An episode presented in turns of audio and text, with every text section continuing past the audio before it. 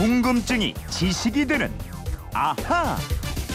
네, 재미있게 듣다 보면 지식이 차곡차곡 쌓이는 궁금증이 지식이 되는 아하 휴대폰 뒷번호 5771님이 수능 시험 끝나고 성형 수술하는 청소년들이 많다고 하는데 갑자기 궁금해졌습니다. 사람의 얼굴 모습을 바꾸는 성형 수술은 어떻게 해서 왜 시작하게 됐을까요? 라는 질문. 자연미인 김초롱 아나운서와 알아보겠습니다. 어서 오세요. 네, 안녕하세요. 주위에는 성형 수술한 사람들이 예. 많죠. 많은 편이죠. 친구들도 좀 하고 그랬죠. 많은 편이죠. 네. 나는 아닌데 꼭 예? 쟤는 했다고 그러죠. 아, 제가 제가 그 아침부터 자연미인 김초롱 아나운서였는데 웃음이 빵 터져서 왜요? 다음 얘기를 못 하겠네요. 저도 왜, 뭐 왜? 자연스럽죠, 뭐 저도. 아우, 이 얘기에 빵 터지네 저는. 예. 아, 지금은 청소년들까지 성형 수술을 많이 한다고 그러고 연예인들은 비슷한 얼굴도 참 많고 그렇잖아요. 네. 예, 처음에 어떻게 시작이 됐을까요? 뭐 지금은 예뻐지려고 수술한 사람이 많은데 처음에는 목적이 달랐습니다. 의학사에서는 이 고대 인도에서 시작됐다고 보고 있는데요.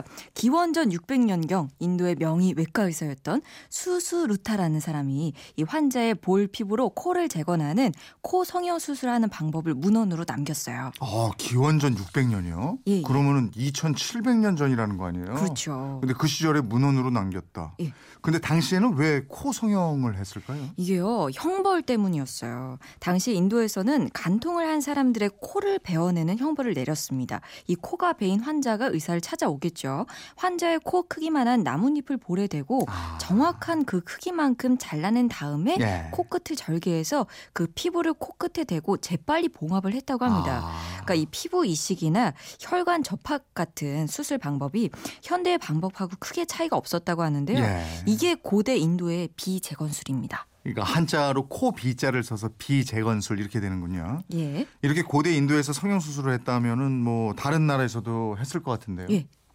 왜 아니겠어요? 이 사람 사는 게 다 비슷해서요. 이집트, 로마 등에서도 성형 수술을 했습니다. 예. 특히 정교한 미라 제작 기술을 가지고 있었던 고대 이집트에서 미라 자체를 성형하기도 했고요. 네. 클레오파트라가 박피술을 했다 이런 얘기도 있고요. 어, 그래요? 고대 로마에서는 성형, 성형 수술이 성행했는데 이 로마에서는 검투사와 음. 공중 목욕탕이 성형 수술 확산에 일조했대요. 아니 검투사하고 공중 목욕탕이 예. 어떻게 성형 수술하고 관련이 있어요? 그 외 로마 시대의 검투사들이 콜로세움에서 결투를 했잖아요. 예. 이 글래디에이터 같은 영화 보면 잘 나오는데 그렇죠. 검투사들이 막 결투하다 보면은 부상 당연히 당하죠. 예, 예. 이런 검투사들의 상처를 치료하고 재건하기 위한 과정에서 성형 수술 기법이 발달했습니다. 아, 그랬겠구나. 예. 또 시민들이 자주 이용했던 공동 목욕탕은 단순한 목욕장이 아니라 사교 클럽이나 마찬가지였어요. 음. 그래서 자기 몸에 생긴 상처를 보여주지 않으려고 성형 수술을 많이 했다고 합니다. 네. 그럼 뭐 요즘 같은 목적이 예뻐지기 위한 성형 수술만은 아니었네 요. 그런 셈이죠. 네. 그런데 나이가 들면 피부가 힘이 없어서 막 처지고 눈꺼풀 같은 데 처지잖아요. 예, 예.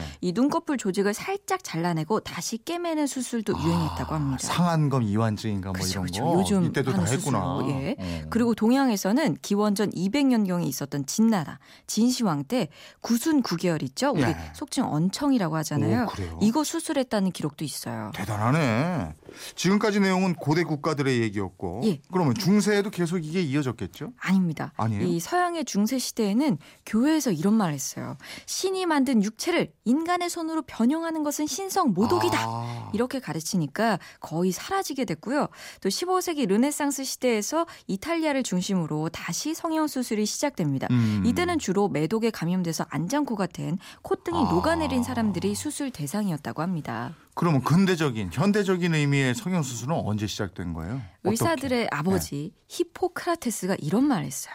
전쟁은 유일무이한 진정한 외과 학교다.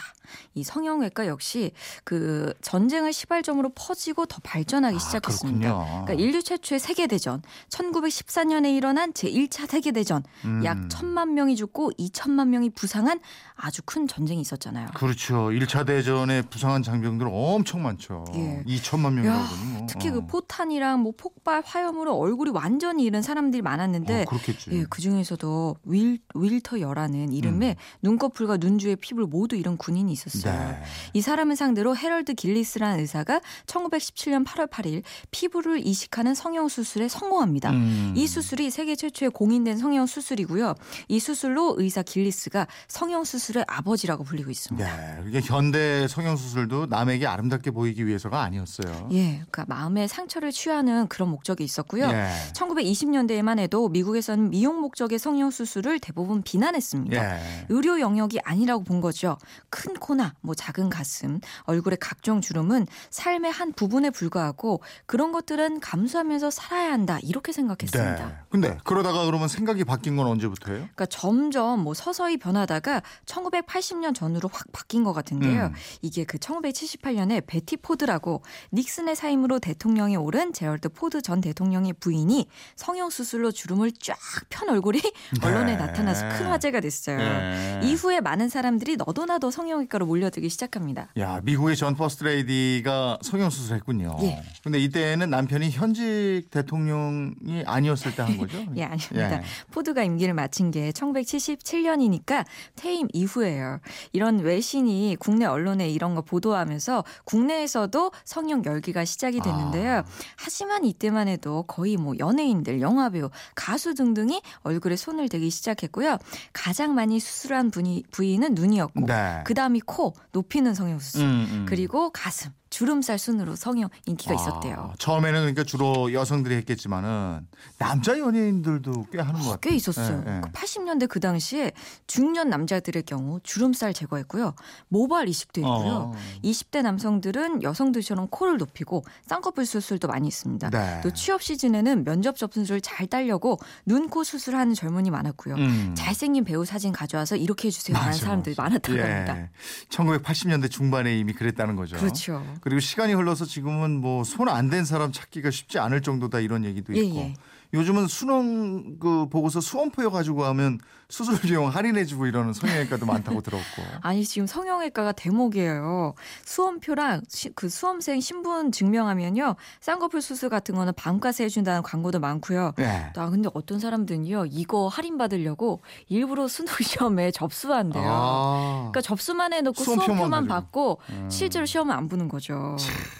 아이고 그런 일도 있네요.